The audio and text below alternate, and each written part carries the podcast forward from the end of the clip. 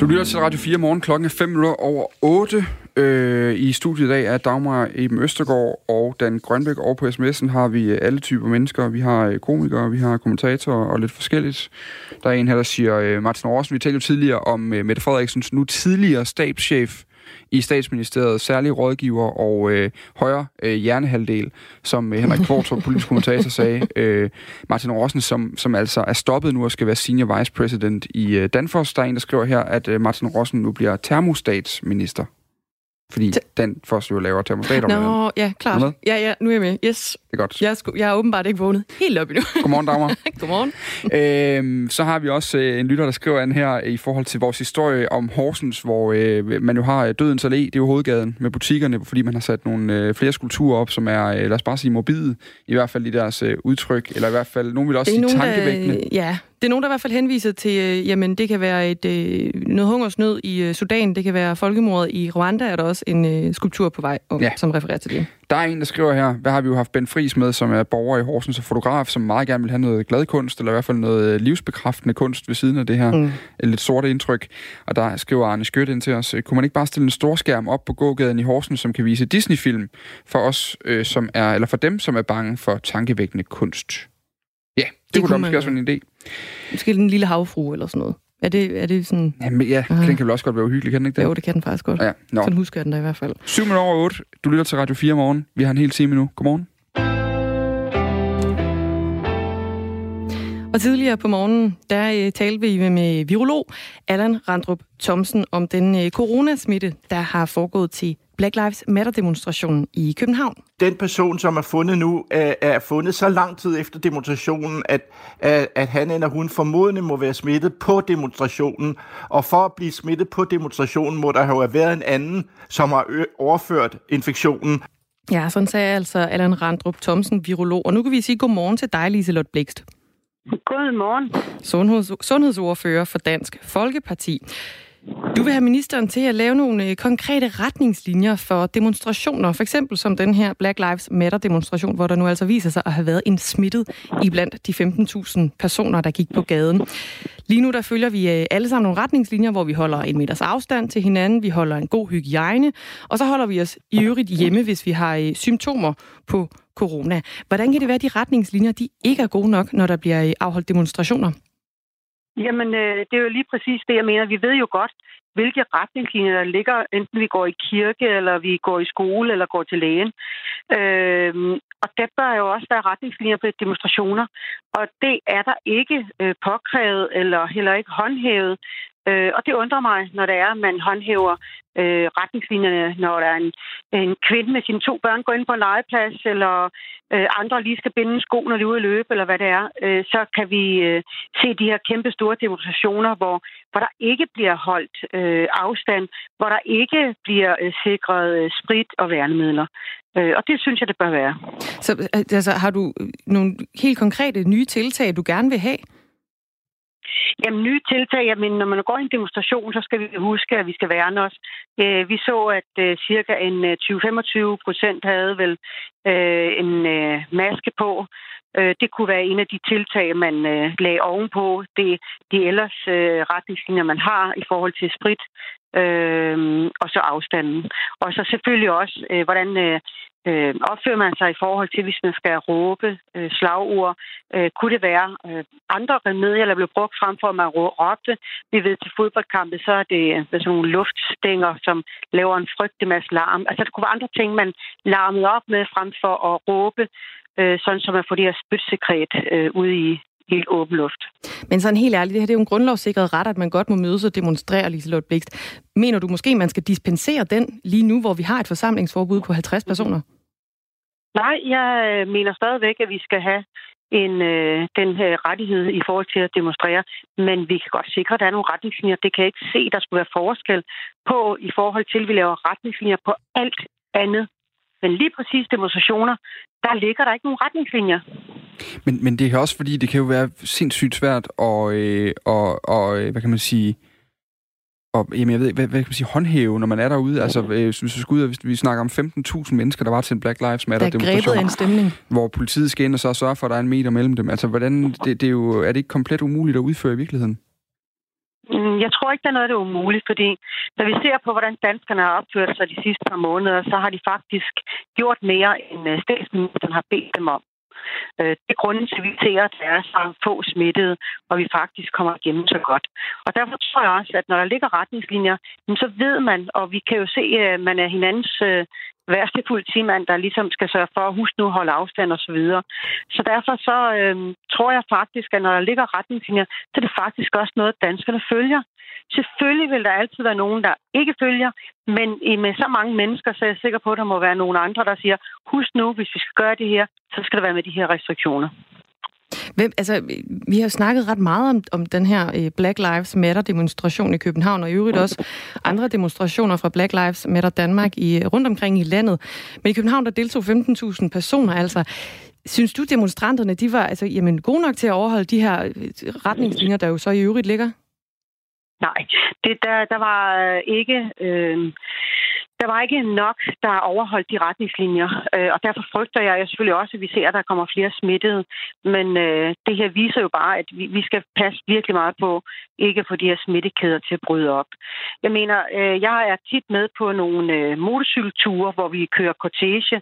Der sikrer man som arrangør, at man har nogen, der øh, sikrer, at alle holder sig til reglerne. Man sikrer, at der er forskellige, der er sat på undervejs i forhold til kolonnen. Vi sikrer, at der er øh, kun 20 gange, fordi flere må vi ikke være. Jeg kan ikke se, at der skulle være forskel på, om man laver en motorcykelkolonne eller man laver en menneskekolonne. Så, i, så hvem bærer ansvaret for at overholde de her retningslinjer ved demonstrationen? Man har et øh, som arrangør har du et ansvar. Og det vil sige, at du skal sikre, at du som arrangør også har nok mennesker i din gruppe til at øh, være med undervejs i øh, kolonnen for at sikre, at folk tager afstand.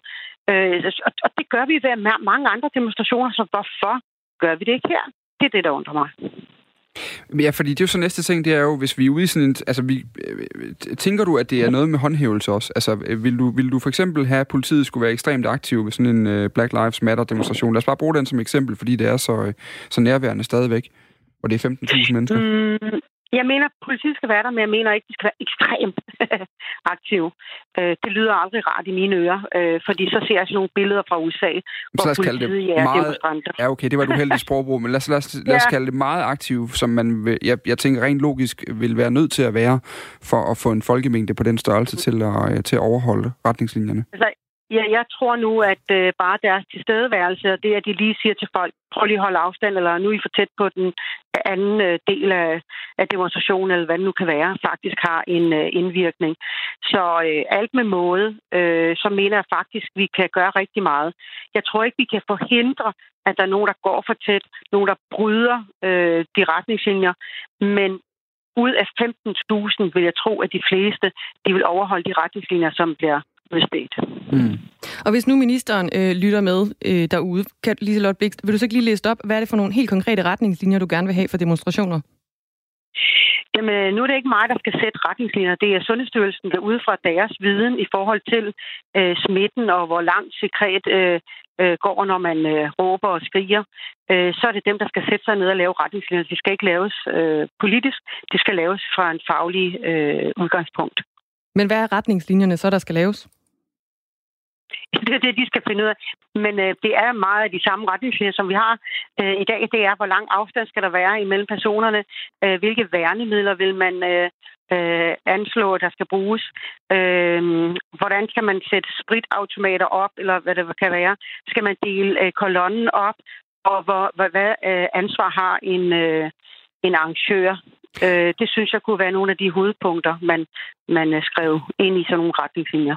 Ja, lige mens vi snakkede sammen her nu, Lise Blix, der sad jeg faktisk lige og slog op, hvad, hvad, hvad organisationen Black Lives Matter egentlig gjorde under den her demonstration. Og de havde, ifølge DR, der var der en opfordring fra Black Lives Matter Danmark, der er arrangøren bag den her store demonstration, øh, som lød, følg sundhedsmyndighedernes opfordringer, undgå kram og bær mundbind. Altså, hvem har ansvaret i sidste ende, hvis en, øh, hvis en demonstration på x antal tusind mennesker ikke overholder de her retningslinjer? Skal det være arrangøren, der skal hæfte for det så? Jamen, arrangøren har helt sikkert et ansvar. Det har jeg også, hvis jeg arrangerer en motorcykelkolonne, øh, som, øh, hvor vi bare skal ud og se på, på et eller andet. Så er det mig, der som øh, arrangør, der har et ansvar for, at man følger de retningslinjer, der er. Synes du i sidste ende, man skulle lade være med at arrangere en motorcykelkolonne eller en stor demonstration i øjeblikket? Mm, Nej, det synes jeg ikke, men jeg synes godt, man kan gøre det på andre måder, end det vi vant til tidligere, ligesom vi har gjort med alt andet, både arbejde, besøg og begravelser. Der gør vi nogle andre ting, end vi er vant til, og derfor bliver man også nødt til at lave demonstrationer på en anden måde. Liselotte Blikst, sundhedsordfører for Dansk Folkeparti. Tusind tak, fordi du var med. Velkommen. God dag. God dag. Vi skal øh, snakke om dyr nu. Ja, øh, vi har jo jævnligt tjekket ind hos øh, de danske storke her på Radio 4 morgen. Yeah. De er på en eller anden måde lidt blevet maskot for programmet, kan man sige. Det var Tommy og Annika. Ja. Var der det, i hvert fald nogen, der hed. Det er du fuldstændig ret i. Og vi var med, øh, da årets første trækkende stork kom til landet. Det var, da øh, vi var med, da storkefar netop Tommy og storkemor Annika lagde æg i smedager i nærheden af Tinglev i Sønderjylland. Vi var også med, da storkefar Tommy så pludselig forsvandt, og et drama udspillede sig, da Annika blev jaget for redden af et nyt storkepar, storkeparet Bonnie og Clyde. Storkedrama. Ja, det er der. nu er der nyt i sagen. Godmorgen, Mogens Lange. Godmorgen. Godmorgen. Stork. Godmorgen. Storkentusiast ved øh, www.storkene.dk. Hvordan står det til i redden? Jamen, det står faktisk godt til. Øh, egentlig en lille smule overraskende godt, fordi øh, som I fortalte, så øh, kom der det her nye, øh, altså faktisk ukendte storkepar til. Vi aner ikke, hvor de kommer fra. De er ikke ringmærket. Øh, og og øh, det er ikke engang, at de øh, så ellers fik øh, jaget øh, Annika af redden, altså simpelthen overtog redden fra hende. Øh, jamen, der faldt deres blik på æggene, og redden selvfølgelig, og, og øh, der skete der simpelthen noget ind i dem. De lagde selv tre æg ind midt i de her øh, æg, som, som, øh, som det her øh, øh andet storkepar, de havde. Og øh, de tog alle æggene til sig, uden egentlig at vide, at, at det var måske øh, ved at være på det sidste, for at de kunne få noget ud af dem. Altså, det vi ved i dag, det er, at de for længst er døde, de øh, unger, der måtte være det i de. Men, men de ruer stadigvæk på dem, og så har de deres, deres egne træ. Og, og derfra der er der altså kommet en unge i går, en lille fin unge, som, øh, som de passer og plejer, som sådan en, den skal passes. Er den sund og rask, har et næb og to vinger? Hvad man ja. nu kigger på, på ved nyfødte. Yep, det har den. Øh, så nu er det, jo, øh, det er jo i virkeligheden meget, meget spændende. I går, der kom Annika faktisk flyvende forbi. Hun er stadigvæk i området, og øh, det gav jo anledning til lidt øh, nervøsitet hos det her nye øh, forældrepar. Fordi øh, altså af og til, der har altså været lidt slåskampe øh, sidenhen, hvor hun lige ser sit snit til at, at, at komme tilbage for at generobre redden. Altså, det er jo almindelig storkeadfærd, men altså lige nu, der må vi ikke håbe, hun kommer ind og laver for meget ballade, fordi der skal helst være ro på omkring ungen. Altså, vi kan i hvert fald lige sige, at øh, for 200 år siden, der havde vi 10.000 storke i Danmark, men i 2008, der blev den hvide stork altså erklæret uddød af Dansk Ornitologisk Forening. Og storken, den er jo så så småt vendt tilbage igen, som vi også kan høre i dag på øh, det her ynglende par, der hedder Bonnie og øh, Clyde, der ligger i redden i Smedager, altså jo den øh, tidligere beboer væk, som hed Annika. Der var jo nogle spekulationer om, om Bonnie og Clyde måske var for unge til allerede nu at blive, øh, blive forældre. Hvordan ser det ud til at gå med forældreskabet?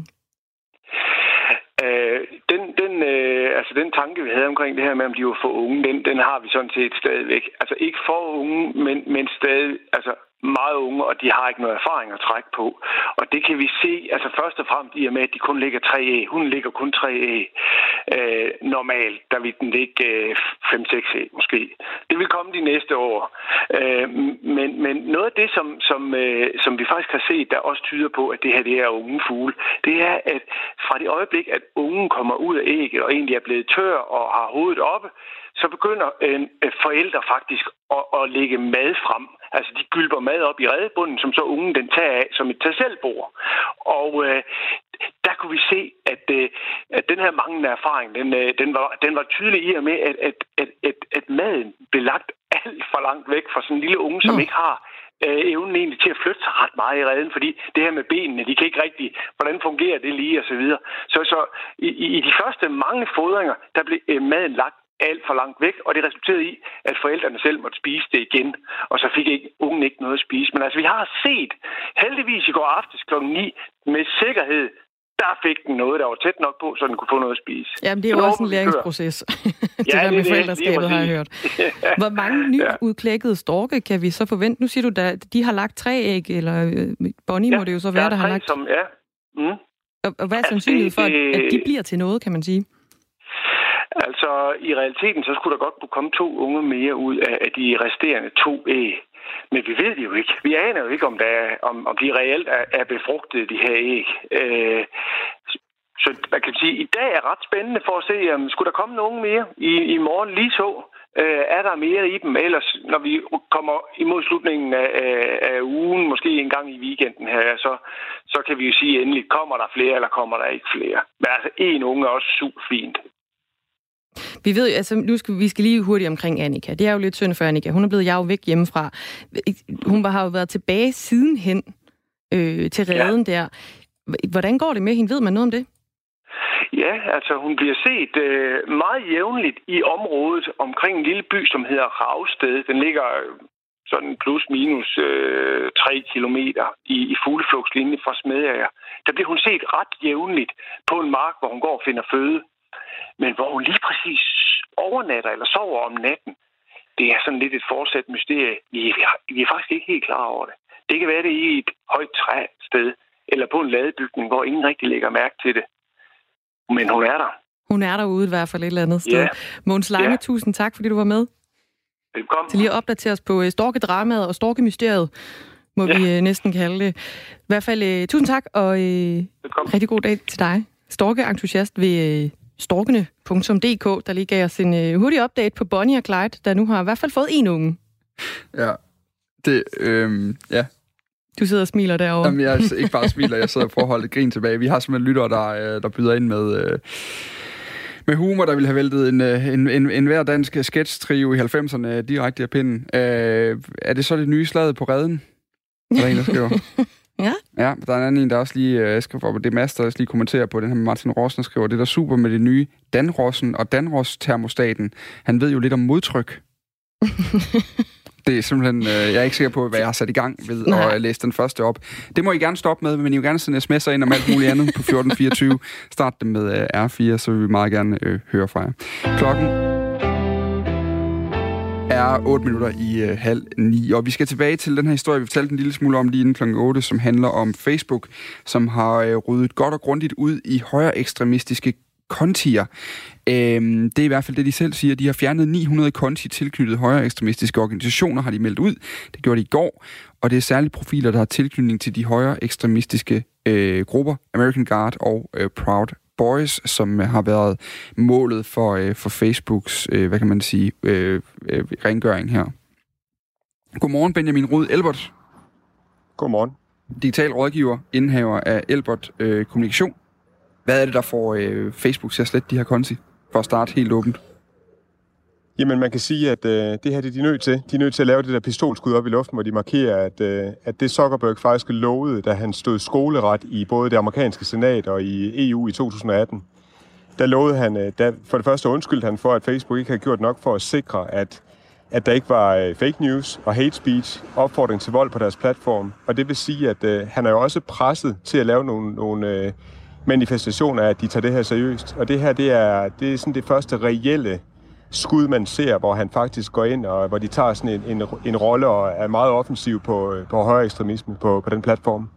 Vi kan lige sige, for dem, der ikke nødvendigvis kender til American Guard og Proud Boys, så er de begge øh, grupper, som er blevet meget aktive under de nuværende demonstrationer på tværs af USA i kølvandet på afroamerikaneren øh, George Floyds død øh, og de protester, der har været mod racisme og politivold. Der har været flere eksempler på, at man forsøger opildne konflikter, kan man simpelthen sige. Øh, og, øh, og det er grupper, der også tit bliver linket med øh, højere ekstremistiske udmeldinger og også øh, ting omkring øh, ligestilling, hvor de også har været ivrige fortæller, i hvert fald Proud Boys, for at øh, kvinder skal øh, blive i køkkenet og ville være gladere, øh, hvis det var sådan. Benjamin Rud Albert, øh, Facebook har, jeg mener det er godt og vel 2,2 milliarder månedlige brugere. Instagram har 1 milliard månedlige brugere nu er det 900 konti, de sletter. Hvor, hvor, hvor stort et, et øh, slag eller signal er du inde på, er det her egentlig? Jamen, det er et stort signal, fordi tidligere har man, har man primært set, at Facebook bare har slettet falske profiler. Altså, øh, falske profiler, de har blandt andet i, øh, i december, øh, der slettede de 900 konti, der, der var, øh, hvor de konstaterede, at det var sådan nogle autogenererede profiler, som, øh, som støttede Trump-kampagnen. Øh, men, men her der er de altså inde og, og netop træde ind i det dilemma, der hedder øh, ytringsfrihed og, og fri ret til tale versus, at de faktisk skal holde den der platform fri for, for opfordringer til vold. og de går endda så langt, så de begynder at sige nu, at, at øh, de, de anerkender faktisk, at, øh, at opfordring til vold, det kan også blive til vold i sidste ende. Øh, og det er altså, det er ikke sådan nye toner fra Facebook, men det er meget, det er meget tydelige toner fra Facebook, og det er, det er simpelthen en, altså, det er simpelthen Zuckerberg, der nu går ind og, og signalerer over for omverdenen, at de, de tager de her problemer seriøst. En af, en af mange problemer, de har haft. Og, og, hvad, hvad betyder det for, altså, den her højere ekstremistiske debat på Facebook, det her hate speech, man har, man har ville ud i, hvor stort et problem er det for Facebook? Hvor meget fylder det, ved Jamen, vi det, er, øh, det ved vi faktisk ikke, men, men vi ved at generelt, at, øh, at de her højere ekstremistiske grupper, de har jo de har været på andre platforme tidligere, de har, de har mobiliseret sig på, øh, på øh, øh, på Reddit, på 4 på, på øh, fora, hvor, hvor man kunne være anonym. Og det, det vil sige, at, at øh, Facebook har faktisk ikke været deres sådan, favoritplatform, men vi har faktisk set, at øh, jamen også i Danmark, at de har været inde og, og, og lave et lille, et lille pistolskud mod, mod øh, falske profiler omkring stram kurs. Altså, øh, at de går ind i de her, i de her øh, scenarier, hvor, hvor de kan se, når der er et eller andet, hvor, hvor der spiger noget, noget racisme, fascisme, noget der er på, på grænsen til at være, være hadfuldt sprog. Øh, og vi ved faktisk ikke, hvor omfattende det er. Det ved kun Facebook, men, men øh, man kan sige, når de fra oktober 2018 til marts 2019 er slettet de 3 milliarder falske profiler, mm. øh, så kan man næsten begynde at forestille sig, hvor meget indhold de egentlig sidder med hver eneste dag, og hvor mange falske profiler der er, og hvor, meget, øh, altså, hvor mange hadfulde ytringer der så også kan være. Kan, kan man så sige noget om, øh, Benjamin Rud Elbert, hvor meget det betyder for de her øh, organisationer at, at de bliver pillet ud af for eksempel en, en Facebook-platform? Jamen, det betyder faktisk ikke særlig meget. Altså, fordi de skal nok finde, øh, finde steder, hvor de, hvor de kan kommunikere alligevel. Altså, øh, der er masser af, af, af platforme, hvor man kan kommunikere uden at have en, en, en såkaldt avatar, altså en profil, hvor man, hvor man vedkender sig, hvem man er. Øh, og man kan sige, at, at øh, hvis de er interesseret i at, øh, at kunne, kunne mobilisere, så, så er Facebook en optimal platform, fordi den i virkeligheden Altså, der er så mange mennesker i forvejen, som I selv siger, over 2,2 milliarder konti, og, og vi er der alle sammen. Øh, men men øh, de skal nok finde steder at tale alligevel. Men, men man, man må bare stå ved, at Facebook det er en af de, de største mobiliserende øh, platforme, vi har, hvor det simpelthen er en infrastruktur i mange, i mange gruppers øh, kommunikation, altså også øh, højere ekstremisters. Her til sidst, øh, du var inde på det til at starte med, at det er måske et eller andet sted en øh, meget fin ramme lige at ligge omkring interviewet. Det her med, om at Facebook har også følt sig tvunget til at gøre noget, fordi man jo har lovet, at man vil sætte ind øh, på det her område. Er, er det her for øh, debattens skyld, eller, er det, er, eller kan det være tegn på, at Facebook simpelthen anlægger en ny og mere offensiv strategi over for, øh, for, for hate speech, som man jo definerer meget af det her som? De er nødt til at lægge en offensiv linje. Det her det er, det er endnu et tydeligt tegn på det. Det skal lige siges til Facebooks forsvar, de har arbejdet på teknologi, der, der identificerer øh, øh, højere ekstremister og øh, terrorsprog osv. Altså de arbejder med, med ting, som, som kunne identificere de her ting øh, helt tilbage fra 2016 og tidligere. Men det er første gang siden øh, Zuckerberg han sad og skulle svare for politikere og vedkende sig, at de ikke havde gjort nok, at de rent faktisk gør noget. Og nu vil de så øh, komme i den klemme, der hedder, nu er der nogen, der mener, at de øh, knægter ytringsfriheden, og så øh, er der nogen, der mener, at det her det var på tide, at, at de faktisk gik ind og slog ned på nogle af de her, øh, de her højrefløjsgrupper. Tak fordi du var med her til morgen, Benjamin Rode Albert. Selv tak. Digital rådgiver og øh, indehaver af Albert øh, Kommunikation, øh, og med, med stor viden omkring de her sociale medier. Det er altså et, øh, et hug, du kan se bare på vores sms. Vi har også allerede nu fået flere sms'er, som, øh, som også med det samme henviser til, øh, hvad med alle de voldelige venstrefløjsgrupper, mm. øh, som smadrer og plynger, er der en, der skriver, osv. Øh, og det er jo det, der ligesom er debatten, det er jo, at det her det står over for ytringsfrihed bruger dem, der bliver fjernet fra Facebook som argument øh, lige nu. Og det er jo, at Facebook øh, skal ind og, og træde ind i en arena, der ligesom er, hvor man har lov til at sige hvad som helst, og, og hvem er det, der skal beslutte, hvad der er hate speech, og hvad der er øh, det fri, altså hvad der bare er almindelige udsagn, der skal have lov til at være der. Klokken den øh, nærmer sig med hastige skridt øh, halv ni, og det betyder, at Anne Philipsen hun er klar med et, øh, et nyhedsoverblik. Det kan være, at vi lige skal øh, kigge på lidt nærmere på den her sms, Jamen altså, der var i hvert fald en, der skrev, Lis Bunk skriver en, øh, hvis det ikke betyder noget med 15.000 mennesker, hvorfor lukker man så parker i København? Hvor langt færre forsamles? Og det er der jo nok mange, der har tænkt øh, de forgangne uger siden den her demonstration, eller den forgangne uge siden den her øh, Black Lives Matter demonstration, som altså trak de her 15.000 mennesker til. Du kan også øh, sende en sms herind, hvis øh, du sidder med telefonen og er, er ret på fingrene. Så skriver du til 1424, så skriver du R4, et øh, mellemrum, og så din øh, besked. Du er velkommen til at byde ind på øh, dagens historie. Allerførst, så skal vi have et nyhedsoverblik.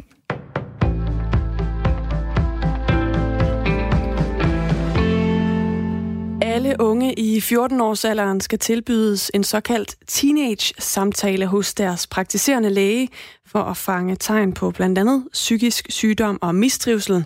Det er et af de konkrete initiativer, som der i øjeblikket bliver forhandlet om mellem de praktiserende læger i Praktiserende Lægers Landsorganisation og Danske Regioner, det skriver Jyllandsposten. Og det er en ualmindeligt god idé, mener Thorstein Tejlgaard, der er generalsekretær i organisationen Bedre Psykiatri. Vi ser jo desværre i de her år, at rigtig, rigtig mange øh, unge slås med dårlig mental trivsel og psykisk sygdom, øh, og der er nogle meget markante stigninger, som øh, er dybt bekymrende. Og Thorstein Tejlgaard tror på, at mange unge vil tage imod sådan et tilbud, hvis det bliver en realitet. Derfor tror vi, at bedre psykiatri det faktisk vil have et ualmindeligt godt og konkret tiltag, som vil kunne gøre en stor forskel for rigtig mange unge, der mistrives i øjeblikket. Nye vilde naturparker skal med i kickstarten, når økonomien skal sættes i gang her efter coronakrisen. Det mener regeringens støttepartier og Danmarks Naturfredningsforening. Flere rapporter har før slået fast, at naturen og biodiversiteten lider, og derfor så skal der sættes ind med urørt natur, mener Anne Valentina Bertelsen, der er naturordfører i SF. Lige nu har naturen det rigtig skidt. Arterne har det rigtig skidt. Og et af problemerne er, at Danmark er et meget lille land med rigtig meget landbrug og ikke særlig meget sammenhængende natur. Så det skal vi have noget mere af. Og derfor så er en, to, tre naturnationalparker ikke nok. Vi skal op i en lidt større skala. Og det handler for eksempel om 75.000 hektar urørt skov minimum. Og det handler om de her 15 naturnationalparker set fra vores og også fra Socialdemokratiets synspunkt, da vi i sin tid lovede det mere urørt skov og etableringen af vilde naturnationalparker var med i forståelsespapiret, som banede vejen for regeringen sidste år. Enhedslistens naturoverfører Maj Villassen fremhæver, at det nuværende politiske flertal det blev valgt på historisk grønne vandløfter, men hun mener, at det går for langsomt med at levere på dem, siger hun. Radikale Venstres miljøoverfører Senja Stampe kalder det også for en mærkesag, det her. Miljøminister Lea Wermelin mener ikke, at regeringen svigter sine grønne valgløfter.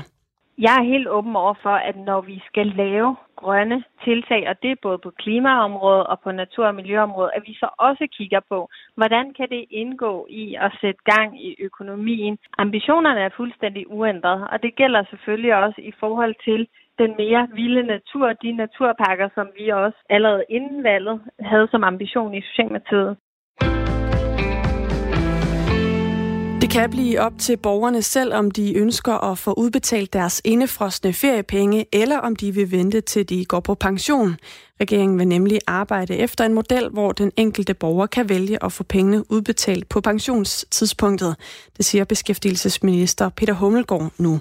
Det var i mandags, at et flertal besluttede, at de indefrostende feriepenge skal udbetales til efteråret. Det gør man for at sætte gang i forbruget efter coronakrisen. Der skal være gratis. Det skal være gratis i hele juli måned for gående og cyklister at sejle på færgeruter som for eksempel Greno Anholdt, Marstal Birkholm og Gudhjem Christiansø. Det foreslår regeringen i forhandlingerne om den sommerpakke, der skal sætte gang i den danske økonomi oven på coronakrisen. Meningen er, at vi gerne vil have flere til at bruge Danmark hen over sommeren og også komme ud på de helt små øer og understøtte den økonomi, det siger erhvervsminister Simon Koldrup ifølge DR. Vi er i gang med en dag, der byder på pænt vejr, nogen eller en del sol, men måske også lige en lokal by, der kan kigge frem enkelte steder, og temperatur mellem 20 og 25 graders varme. –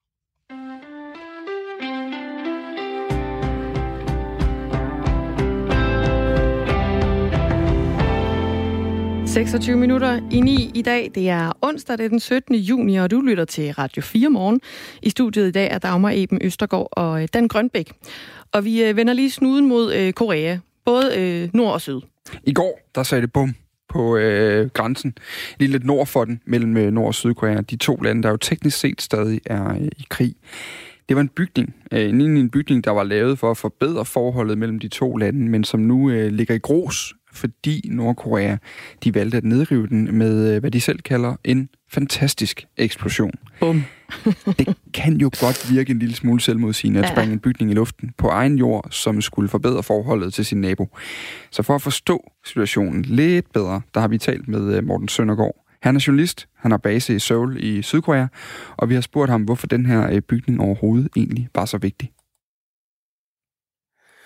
Det er lidt, hvad man kan kalde sådan kronjuvelen på øh, nogle forhandlinger mellem Nord, øh, nogle forhandlinger mellem Nord og Sydkorea, som de indgik for to år siden i 2018.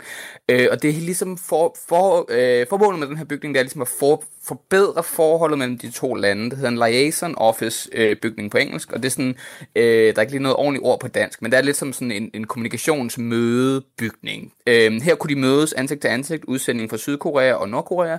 Der var en direkte telefonlinje mellem de to lande i den her bygning, øh, og den her telefon brugte de øh, tidligere øh, til at holde ligesom nogle daglige møder for at snakke om, hvis der nu skete et eller andet, eller hvis der var nogle spændinger, øh, så kunne de snakke om det. Så at springe den her bygning i luften er et højt og klart budskab fra Nordkorea om, hold op med at ringe, vi gider ikke snakke med dig, vi er færdige. Øh, altså det er lidt ligesom at springe sin telefon i luften, hvis du er træt af, at eksen ringer. Øh, hvis man skal bruge en rigtig, rigtig dårlig analogi.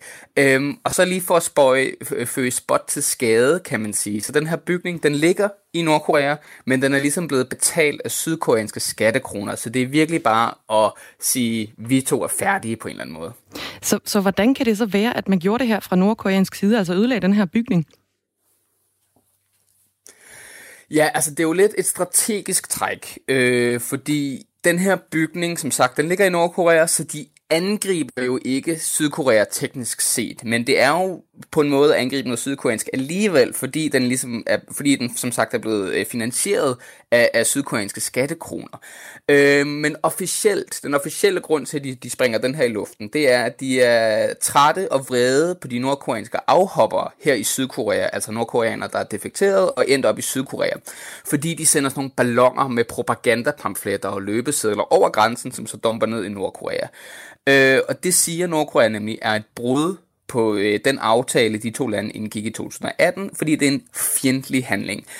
Men hvis man snakker lidt med eksperterne, dem der sådan konstant holder øje med Nordkorea og prøver at finde ud af, hvad der, der, der er op og ned, så det her det er simpelthen det, det er ravage for at skabe ravage. Altså det, det er drama for dramas skyld. Fordi Nordkorea har brug for drama, de har brug for spændinger, fordi så kan de nemlig gå over for USA og sige, prøv her, hvis ikke vi får det, vi gerne vil have, så, så, så, så springer vi ting i luften, så tester vi missiler, så, så laver vi ravage her på den koreanske halvø. Så det er ligesom en positionering over for USA, og en påmindelse til Sydkorea om, at de som skal bestræbe sig for at genstarte forhandlingerne mellem USA og, og Nordkorea, fordi de er totalt kulsejlet, og der er ikke sket noget i over et år nu. Ved vi, hvad der står i de her propagandapamfletter, som Sydkorea de sender over grænsen? Det er jo no, altså det er egentlig ikke sådan noget øh, helt vildt voldsomt. Det er mere noget om sådan, hernede i Sydkorea har vi demokrati. I Nordkorea er der ikke demokrati. Hernede, der kan vi øh, leve livet, som vi vil. Vi kan blive valgt ind i, i offentlige øh, institutioner. Vi kan holde vores ledere til regnskab. I Nordkorea, der er det diktatur, det er Kim, Kim-familien, der sidder på det hele. Livet er slet ikke lige så godt op i Nordkorea, som det er nede i Sydkorea. Altså det er den her øh, idé om, at man ligesom skal vække befolkningen i Nordkorea til, hvad livet kan være, hvis man har demokrati, hvis man har øh, menneskerettigheder. Øh, det, er så, det er ligesom det, det hele drejer sig om. Det handler om at underminere det nordkoreanske øh, regime og, og, og vise, at hvis man nu vælter Kim-regimet, så kan man øh, få et bedre liv. Nu har de så i en øh, fantastisk eksplosion, øh, som den er beskrevet, ødelagt den her bygning, der jo egentlig skulle, øh, kan vi sige, øh, gøre forholdet mellem Nord- og Sydkorea en lille smule mere gnidningsfrit. Hvad kan Nordkorea så få ud af det her? Det er lidt svært, og det er også sådan, når man snakker med øh, folk her i Sydkorea, så er det sådan lidt sådan, åh, nu igen, hvad laver de nu? Altså, der er sådan konstant med, at de, de sådan, øh, Øh, det er et barn, der ikke rigtig får sin vilje, og så, så begynder at kaste rundt om og ting og ligesom skabe sig. Øh, så det er lidt sådan, lidt svært at se præcis, hvad det er, de egentlig kommer til at få ud af det her. Øh, men hvis når jeg snakker med nogle eksperter, så siger de for eksempel, jamen de er måske også lidt på forkant øh, med det, fordi at de kommer nok til at teste et langdistancemissil inden alt for længe. Og så vil nu Sydkorea ligesom allerede der kappe forbindelsen til Nordkorea, så de er på en eller anden måde på forkant og, og tager den sejr fra Sydkorea på en eller anden måde. Øh, men så tvinger de også Sydkorea ud i at, at, at, at gøre noget, nu når de springer den her bygning i luften. Øh, og vi har allerede set Sydkorea derude og sige, at, at hvis Nordkorea gør noget, så retalierer vi, og vi straffer dem hårdt og sådan noget. Øh, så, så de de får det ud af det, at de skaber den her spænding. Og de får ud af det, at de ligesom øh, bygger noget op og får øjne, verdens øjne til igen rette sig mod Nordkorea. Og vi begynder igen at snakke om, skal vi indgå forhandlinger med Nordkorea, skal vi tilbyde dem de her sanktionsløft, som de så rigtig gerne vil have. Øh, så på den måde lykkes det, men om det faktisk munder ud i noget andet, end at vi bare tænker, Nordkorea er en baby, der skaber sig endnu, endnu en gang. Det er sgu svært at sige. Vi ved det ikke før, at, at, at Kim Jong-un for eksempel mødes med Donald Trump igen. Og det kan sagtens ske. Det har vi set før. Det sker lige pludselig. Øh, så indtil da, så må vi sige, vi ved det ikke. Øh, men vi må vente og se. Og i Sydkorea, hvordan har man reageret på det her fra sydkoreansk side nu? Jamen det er lidt sjovt, fordi der er mange, som sådan... Jeg blev kontaktet af nogle, nogle bekendte ude i øh, udlandet, som siger sådan, åh oh, nej, er der ved at være krig? Og det er der overhovedet. Altså, hvis du går ned ad gaden her i Sydkorea, så er det jo, altså, de er, lige, de er lidt ligeglade, fordi det er noget, vi har set før. Vi har set Nordkorea før være sådan øh, bombastisk og rasle og, og, og, hvad ved jeg. Og det er sådan, det rører dem egentlig ikke så meget øh, for at være helt ærlig. Øh, så det er lidt sådan, altså der er selvfølgelig myndighederne her i Sydkorea, tager det meget alvorligt. De er ude at sige, at hvis de gør noget, øh, så står vi igen, så straffer vi dem hårdt. Øh, men sådan, hvis man snakker med den almindelige befolkning, så er det egentlig ikke noget, der sådan ryster dem i deres grundvold overhovedet. Det er lidt sådan, nå, jamen det er vist ved at være missilsæson igen. Og sådan lød det altså her fra Morten Søndergaard, som vi uh, talte med tidligere på morgenen angående øh, den her, uh, det her liaison office, som er blevet sprunget i luften, det her forbindelseskontor uh, lidt nord for grænsen mellem Syd- og uh, Nordkorea. Morten Søndergaard, han er journalist, han har base i Seoul i Sydkorea. Klokken den er 8.42. Og erhvervsministeren Simon Koldrup, han vil have flere danskere til at bruge øh, til at bruge Danmark altså til at holde ferie herhjemme. De skal ud til de små øer, og de skal understøtte den øh, sårbare økonomi, der er på de danske øer. Måske i særdeleshed nu her i forbindelse med coronakrisen jo. Derfor så øh, forhandler regeringen og Folketingets partier lige nu om en aftale, der øh, forventes at gøre det gratis at komme med de danske færger som øh, fodgænger eller cyklist til juli måned. Det er en del af regeringens sommerpakke, som øh, i dag skal forhandles med Folketingets partier. Nu kan vi sige godmorgen til Jesper Mark. Godmorgen. Godmorgen. Du er kommunikationschef hos øh, Molslinjen. Allerførst så skal vi lige have slået fast, hvor mange småøer sejler I til mellem øh, Aarhus og Odden? Jamen, nu ved jeg ikke, om, om småøer reelt øh, dækker begrebet her, fordi øh, det er jo også ruter til de store øer, men vi sejler jo til, vi sejler til Samsø og til Fanø, Als øh, og Fyn. Øh, så, så vi har en del af, af ø-ruterne, øh, Bornholm også selvfølgelig.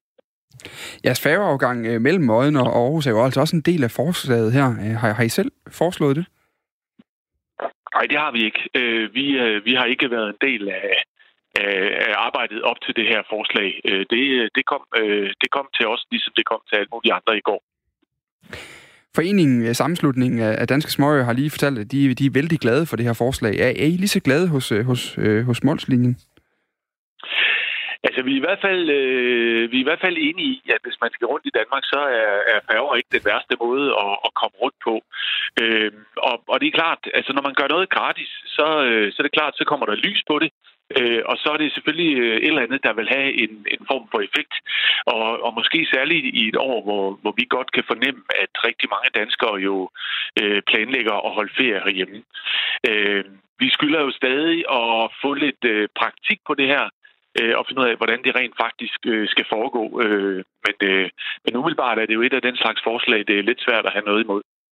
Altså, jeres færger bliver jo primært brugt af bilister, Jesper Mark. Det her forslag, det skal jo understøtte øh, færgesejlads for dem, der er jamen, til fods, eller dem, der er, er, er på cykel. Hvilke udfordringer kommer der til at være for jer? Jamen, altså, vi har jo, øh, som sagt, øh, som I også nævnte, har vi jo forskellige slags færgeruter. Vi har jo nogle af, af, af sådan helt små øruter, øh, for eksempel Esbjerg og Fanø, og så har vi også til Samsø. Og, øh, og, så, så man kan sige, det er, det er meget forskelligt, hvor mange gående og cyklister vi har med på de forskellige ruter. Ser vi på Kattegat, er det selvfølgelig ikke øh, der, at der er allerflest øh, gående og cyklister. Men øh, de er der om sommeren. Øh, der er cykelturister, der tager vores færger øh, og gående passagerer også. Så, øh, så vi, kan, vi kan godt håndtere det, hvis der kommer flere af dem. Men, men forslaget går jo ligesom på, på dem alle sammen, og, og det her øh, Aarhus Odden er jo også en del af det. Altså den, den bilfærge, er der ikke udfordringer med, at der skal lukkes øh, ekstra mange gående og cyklister ind på den? Øh, egentlig ikke. Øh, det er klart, at, øh, at det er ikke færgetrafik, der sådan på den måde er, er indrettet til, til gående, men, men vi har, vi har øh, en del af dem. Øh, og vi har simpelthen også øh, ganske fine øh, check-in-muligheder øh, for gående og, og cyklende passagerer. Øh, så, så det kan vi sagtens. Øh, dem håndterer vi øh, sådan omkring 70.000 af om året. Øh, så så det, dem kan vi sagtens håndtere nogle flere af os. Det er klart, at vi har jo særligt i år måske, hvor der er rigtig mange mennesker, som, som beslutter sig øh, for at holde ferie hjemme, så er det klart, at vi vil opleve et stort pres på færgerne, og vi øh, skal styre kapaciteten på de forskellige ruter øh, meget nøjagtigt. Og det er klart, at det, derfor er det også spændende at se praktikken i det her forslag, øh, sådan så, øh, så vi kan ligesom begynde at måle på, hvad det her så får af effekt, og hvor mange der rent faktisk vil benytte sig af det. Det ved vi jo ikke endnu. Hvad, hvad er det for noget praktik, I, I mangler at få klarhed over? Jamen altså, nogle færger øh, regner vi jo med hen over sommeren vil være rigtig fyldte. Øh, det ved vi, øh, at det er de traditionelt i, i juli måned, som er højsæson. Øh, vi ved også, at der er nogle færger, som i forvejen har rigtig mange cyklende og gående passagerer. Og det er klart, hvad vil der så ske, når det pludselig bliver gratis? Øh, det, det, det, det er vi ikke øh, orienteret om endnu. Øh, hvordan, hvordan håndterer vi dem, der for eksempel allerede har bestilt en tur øh, som cyklende eller gående passagerer i juli måned. Det er der mange, der har planlagt øh, på forhånd. Så der er nogle rent praktiske ting, som vi bare lige skal have styr på. Men, øh, men umiddelbart så, øh, så glæder vi os til at tage imod nogle flere passagerer på færgerne. Hvordan, hvordan vil I sørge for det her? Det, altså, jeg tænker nu, hvis der skal en hel masse gående og cyklister på, og også sammen med en hel masse biler, og der kan jo komme ekstra mange i år, hvis det, hvis det nu engang bliver, øh, går hen og bliver gratis i juli måned.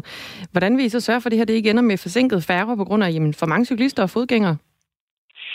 Jamen det, det, det, bliver ikke, øh, det bliver ikke noget problem. Altså vi har jo Øh, vi har tjek ind til bilerne, vi har tjek ind til gående, og vi har adgangsveje, øh, hvor, hvor de to trafikformer ikke blander sig på vej ind på, på Kattegatfærgerne.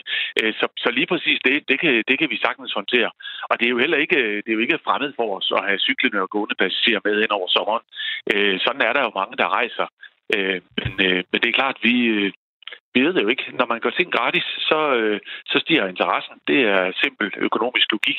Øh, så hvor mange, der kommer til at benytte sig af det her, det bliver selvfølgelig spændende at se. Hvor mange cyklister kan der være med på en, en afgang? Ja, der kan i princippet være rigtig mange. Aarhus, hvis vi nu øh, tager udgangspunkt i den. Jamen, der kan, der kan i princippet være øh, så mange, som vi kan have. Øh, vi, vi når selvfølgelig på et eller andet tidspunkt, når vi jo et maks antal, hvor mange passagerer vi kan have med. Øh, så det er klart, hvis der skyller en, en kæmpe fødebølge af gående og cyklende passagerer ind, ind over Aarhus, jamen så når vi på et tidspunkt et, et passager maks. Men altså, vi har jo, øh, vi har jo særlige afdelinger på vogndækket, som er beregnet til øh, cykler og motorcykler og den slags. Så slag på så, Så, hvor mange cyklister hvor mange kan, kan have med? Ja. Jamen, Mellem og Aarhus? Det, det, det, faktisk, det kan jeg faktisk ikke rigtig svare på, men, øh, men dem, dem kan vi have mange af. Øh, de fylder jo ikke særlig meget øh, i forhold til biler på vogndækket, så fylder gående og, og cyklen jo ikke særlig meget. Øh, så dem kan, vi dem kan vi have lige så mange af, som, øh, som det skal være på, på sin vis. Vi siger uh, tusind tak, fordi du var med, var med her, hedder det Jesper Mark. Velbekomme kommunikationschef hos øh, Molslinjen, om altså øh, det her mulige forslag om, at det kan blive gratis at øh, komme med færge, hvis man er øh, på gårdben eller har cykel med, ud, så man kan komme ud til de danske småøer. Klokken den er 12 minutter i lukketid her på øh, Radio 4 morgen, og øh, lige til sidst, der skal det handle om skrald, fordi fremover jeg er lidt hurtig på de øh, knapper der. Ja, eller langsom. Eller langsom, man, ja, ja, det kan vi så diskutere. Fremover der skal du i hvert fald sortere dit skrald i ikke mindre end 10 forskellige kategorier. Det er resultatet af en aftale mellem alle partierne i Folketinget på nær Dansk Folkeparti og de nye borgerlige. Æh, mad, papir, pap, metal, glas, plast, tekstilaffald, drikke- og fødevarekartoner, restaffald og så farligt affald. Det er altså listen over, hvad der skal sorteres eller hvad det skal sorteres i fremover. Men man behøver slet ikke sortere i så mange kategorier, som et flertal i Folketinget nu har besluttet. Det mener Henrik Wenzel, der er professor fra Syddansk Universitet og arbejder med systemanalyse og bæredygtighed. Vi spurgte ham tidligere på morgenen, hvorfor det ikke var nødvendigt. Ja, det er fordi, der er en, øh, en lidt bedre tilgang. Jeg vil sige, at nu har jeg læst øh, aftaleteksten i detaljer, og der er rigtig mange gode elementer i den, men der er et par steder, hvor jeg synes, at, øh, at det godt kunne have været en lille smule anderledes. Øh, for det første så har man jo et mål om, at der skal være innovation og dansk eksport og sådan noget i det her, som en del af det, man gerne vil. Men det er klart, at man får ikke meget eksport ud af at have 10 øh, plastikspande, eller et antal plastikspande med, med nogle øh, skralderum i, og så at hente det manuelt i biler. Det, man kan få noget eksport ud af, det er noget sorteringsteknologi. Mm. Øh, og det er, det er det, som, øh, som der lige mangler lidt mere bevidsthed om øh, i, i aftalen. Men, men hvorfor er det, det er som udgangspunkt, så øh, på en eller anden måde, så giver det meget logisk mening for mig, at det giver, at jo mere jeg kan sortere, jo bedre. Hvorfor er det, det ikke nødvendigvis er sådan? Det er fordi, at øh, et øh, centralt, centralt sorteringsanlæg, sådan en maskinel sortering, den er meget bedre end borgerne til især at udsortere plastik, og også sådan nogle drikkevarer, kartoner og papkartoner til mælk og juice. Øhm, øh, og der er den op til tre gange bedre og med den, med den samme kvalitet. Så, øh, så, så det kan man gøre meget bedre med en maskine, hvad lige præcis de to fraktioner øh, handler om. Og det er også det, man gør i udlandet. Og det er der, øh, fremtiden ligger, og det er det også det, vi kan blive gode til i Danmark. Så, øh, så det, det er der, vi skal satse mest. Når, når du siger, det er bedre, hvad betyder? Altså, er, det, er, er den simpelthen bedre til at sortere? Altså, der er renere, altså fraktioner, det er for eksempel en fraktion, det kunne være restaffald, og så taler man om renheden af den her Øh, okay, lige restaffald var så et dårligt øh, eksempel. Måske plast kunne være, altså øh, jo mere plast der er, jo mindre andre legemer der er i, jo renere er fraktionen, man taler om der. Men er det simpelthen, fordi den er bedre til at sortere end også, eller er det, fordi den gør det mere effektivt, eller hvordan, øh, hvordan er den bedre? Jamen, den gør det tre gange så effektivt, altså man får tre gange så meget plast ud. Vi kan se både i Danmark og i Norge og Sverige, som vi kan sammenligne os med, at når man skal sortere i husstanden, så får man kun de der sted mellem 20 og 30 procent i bedste fald ud af plastikken, fordi vi som borgere simpelthen ikke har så gode muligheder for det nogle gange, og ikke er så motiveret, så det der har man mange og mange års historiske erfaringer for at få rundt omkring i verden, hvor dygtige vi er, også i Danmark øhm, for de steder, hvor man allerede har plastsortering. Så der får man de der 20-30 procent ud, og et sorteringsanlæg får en sted mellem 70-80, måske helt op til for nogle typer af plast, 90 procent. Mm. Så vi får tre gange så mere, mm, så meget ud på sorteringsanlægget. Og vi ved nu fra dokumentation, fra norske erfaringer, blandt andet, at øh, kvaliteten er den samme. Når man, når man, altså, hvad betyder det så i sidste ende for systemet? Fordi det, de jo også taler om politikerne her nu, det er, at nu vil vi have affald til at være en ressource. Altså, hvilke konsekvenser har det, når vi, øh, når vi øh, amatører sorterer derhjemme i, i, i køkkenet? Jamen, affald bliver først en ressource, når vi øh, får gjort noget ved den og får, får sorteret den godt ud. Og, øhm, øh, og det er det, som, øh, som man måske nogle, nogle gange mangler at erkende, fordi der er også en, en udbudsforpligtelse i, i aftalen, at alt genanvendeligt affald skal bydes ud til private aktører. Det kan også være fint nok. Når vi sorterer papir og pap i husstanden, så kan det gå direkte til private aktører. Men øh, det er først for restaffaldet, som er noget, noget, noget snask. Det er først efter, at man har sorteret øh, på et automatisk sorteringsanlæg grundigt på det, at det rent faktisk bliver genanvendeligt affald. Øhm, og der tror jeg, det bedste det er, at, øh, at det der restaffald, det håndteres stadigvæk af kommunerne i offentlig ejet, fordi så, kan det, øh, så, så bliver det nok optimeret klimamæssigt og så videre i højere grad, end hvis kommersielle aktører skal, skal håndtere noget, som ikke er noget som helst værd. Så vi skal sortere det en gang, inden vi gør det genanvendeligt for det der restaffald. Og så får vi meget ud af det. Vi kan lige sige, at affaldssorteringen den skal fremover gøres på en måde, så et typisk parcelhus øh, maksimalt kommer til at have to til fire spande, som med flere rum, så der er forskellige pladser til de her 10 øh, kategorier. Aftalen er en del af løsningen på at nå målet om 70% reduktion af CO2 i 2030, og til øh, Avisen Politikken har klimaminister Dan Jørgensen sagt, at nogen vil sige, at vi står her 10 eller 20 år for sent. I de år har mange vidst, at den danske affaldssektor ikke leverer på den grønne front, og han fortsætter. Det ændrer vi nu. Vi sikrer, at der genanvendes mere og forbrændes mindre. Aftalen mindsker udledningen med 0,7 millioner ton. Det er meget. Det svarer til 300.000 benzinbiler. Altså, det var ordene fra klimaminister Dan Jørgensen. Øh, Henrik Vindsel, øh, ifølge klimaordføreren øh, fra, fra Venstre, øh, Tommy Alers, når vi er inde på det her med at, og, øh, at få sorteret affaldet, så siger han, at teknologien til at finsortere affaldet ikke er klar endnu, øh, så vi kan genanvende på samme niveau. Til DR siger han øh, sådan her. Vi starter nu her, fordi vi vil ikke vente længere, men når der er ny teknologi til rådighed, så skal vi bruge den i stedet for, og så kan det være, at man efterhånden ikke skal gøre det så besværligt. Hvor, hvor, øh, hvor ved du fra, at det kan lade sig gøre øh, ved at sortere mindre med de her øh, maskiner, eller gøre det efterfølgende i hvert fald? Jamen, jeg vil sige, at Miljøministeren sagde nøjagtigt det samme, øh, som, som jeg ellers gjorde der, og det er desværre et, øh, et øh, eksempel på ubehagelig politisk retorik, fordi det bliver et argument for, at vi skal sortere meget ved husstanden, men det passer simpelthen ikke. Teknologien er klar, og vi kan importere den direkte fra Norge. Vi kan gå ud og købe den den dag i morgen. Det tager selvfølgelig et års tid at bygge den, eller øh, halvandet år, men, men den er der. Så det er, altså, det er altså ikke korrekt, at vi skal vente på teknologien. Vi, vi, kan, øh, vi kan se det, vi kan rejse op til Norge og se, det står i Stavanger, og det er ved at bygge et, et motorlag i Sverige, som også er klar om ikke så længe. Så det er altså noget, der findes. Det skal der ikke herske tvivl om. Kan der være en eller anden form for økonomisk baggrund for det her? Altså er det, er det billigere at få befolkningen til at sortere mere, end at investere i sådan en maskine, som man kan se op i Norge? Tværtimod, fordi øh, hvis man investerer i en maskinel sortering, så skal borgerne øh, sortere mindre, men vi skal også indsamle mindre. Øh, jo flere fraktioner der er, jo mere hyppigt skal vi køre på vejene med lastbiler, øh, og det er det, der koster de allerfleste penge. Det er arbejdslønnen til de mennesker, der henter det ind, og det er udgiften til spanden af lastbilerne, der koster det meste. Så vi har regnet her på Fyn, vi sparer 30 millioner om året på Fyn, hvis det kan lade sig gøre at lave maskinel sortering, i stedet for indhold, hentning af lige præcis plast. Så, øhm, så det er billigere at gøre det øh, centralt maskinelt.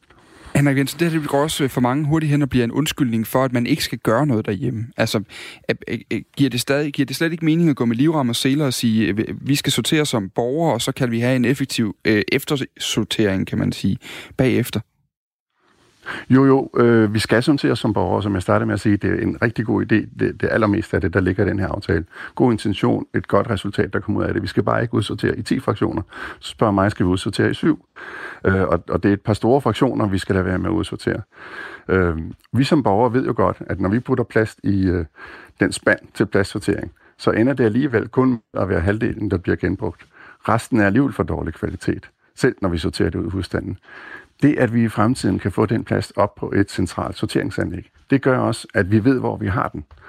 Øhm, også den del, som er for dårlig kvalitet til umiddelbart at genbruge direkte, det står vi så med i hænderne, og vi ved godt, hvad vi skal gøre ved det. Vi skal nemlig i fremtiden gøre det til et attraktivt brændsel, som vi så kan bruge til fjernvarme om vinteren, og så kan vi fange CO2'en. Det er mm. også noget, som er lige om hjørnet, og når vi gør det, så bliver den del jo også genanvendt, i stedet for at vi i dag står og sender det ud af landet og ikke ved, hvad der sker med det. Og det, det ved borgerne også godt, det har været meget i medierne.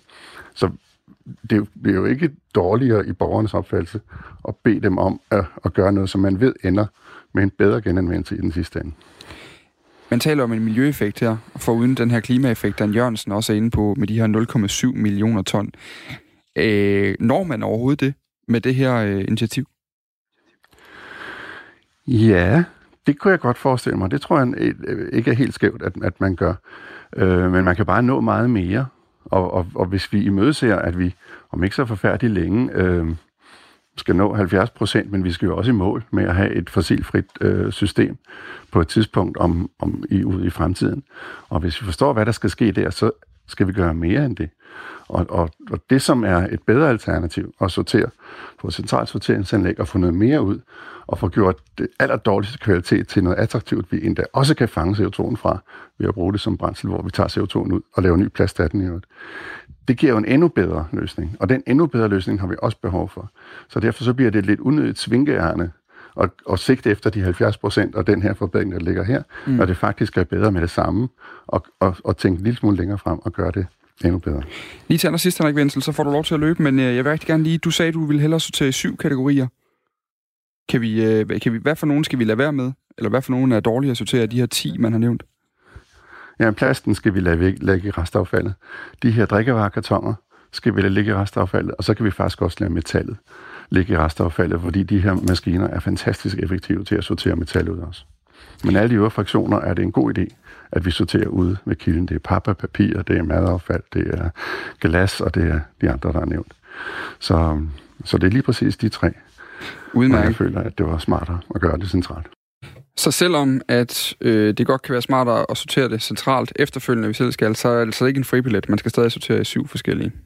Det var altså Henrik Wenzel, der sagde det her øh, til os tidligere i morges. Det, han er professor ved Syddansk Universitet, og vi har fået en sms.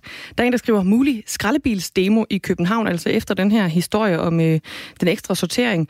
Mulig reaktion på de nye sorteringsregler. Det er det ikke. Det handler om arbejdsvilkår kan jeg lige sige. Politikken Nå. har allerede beskrevet, at øh, der er en skraldebilsdemonstration i gang. Øh, de er blokeret af H.C. Andersens Boulevard i det indre København, fordi de er utilfredse med deres arbejdsforhold, siger de dagen fra. Det kan man læse mere om der. Det kan være, at den får sådan noget som er i nyhederne. Apropos dem, så skal vi have en omgang nu til at runde øh, Radio 4 morgen i dag af. Vi takker af for i dag. Jeg hedder Dagmar Eben Østergaard. Jeg hedder Dan Grønbæk.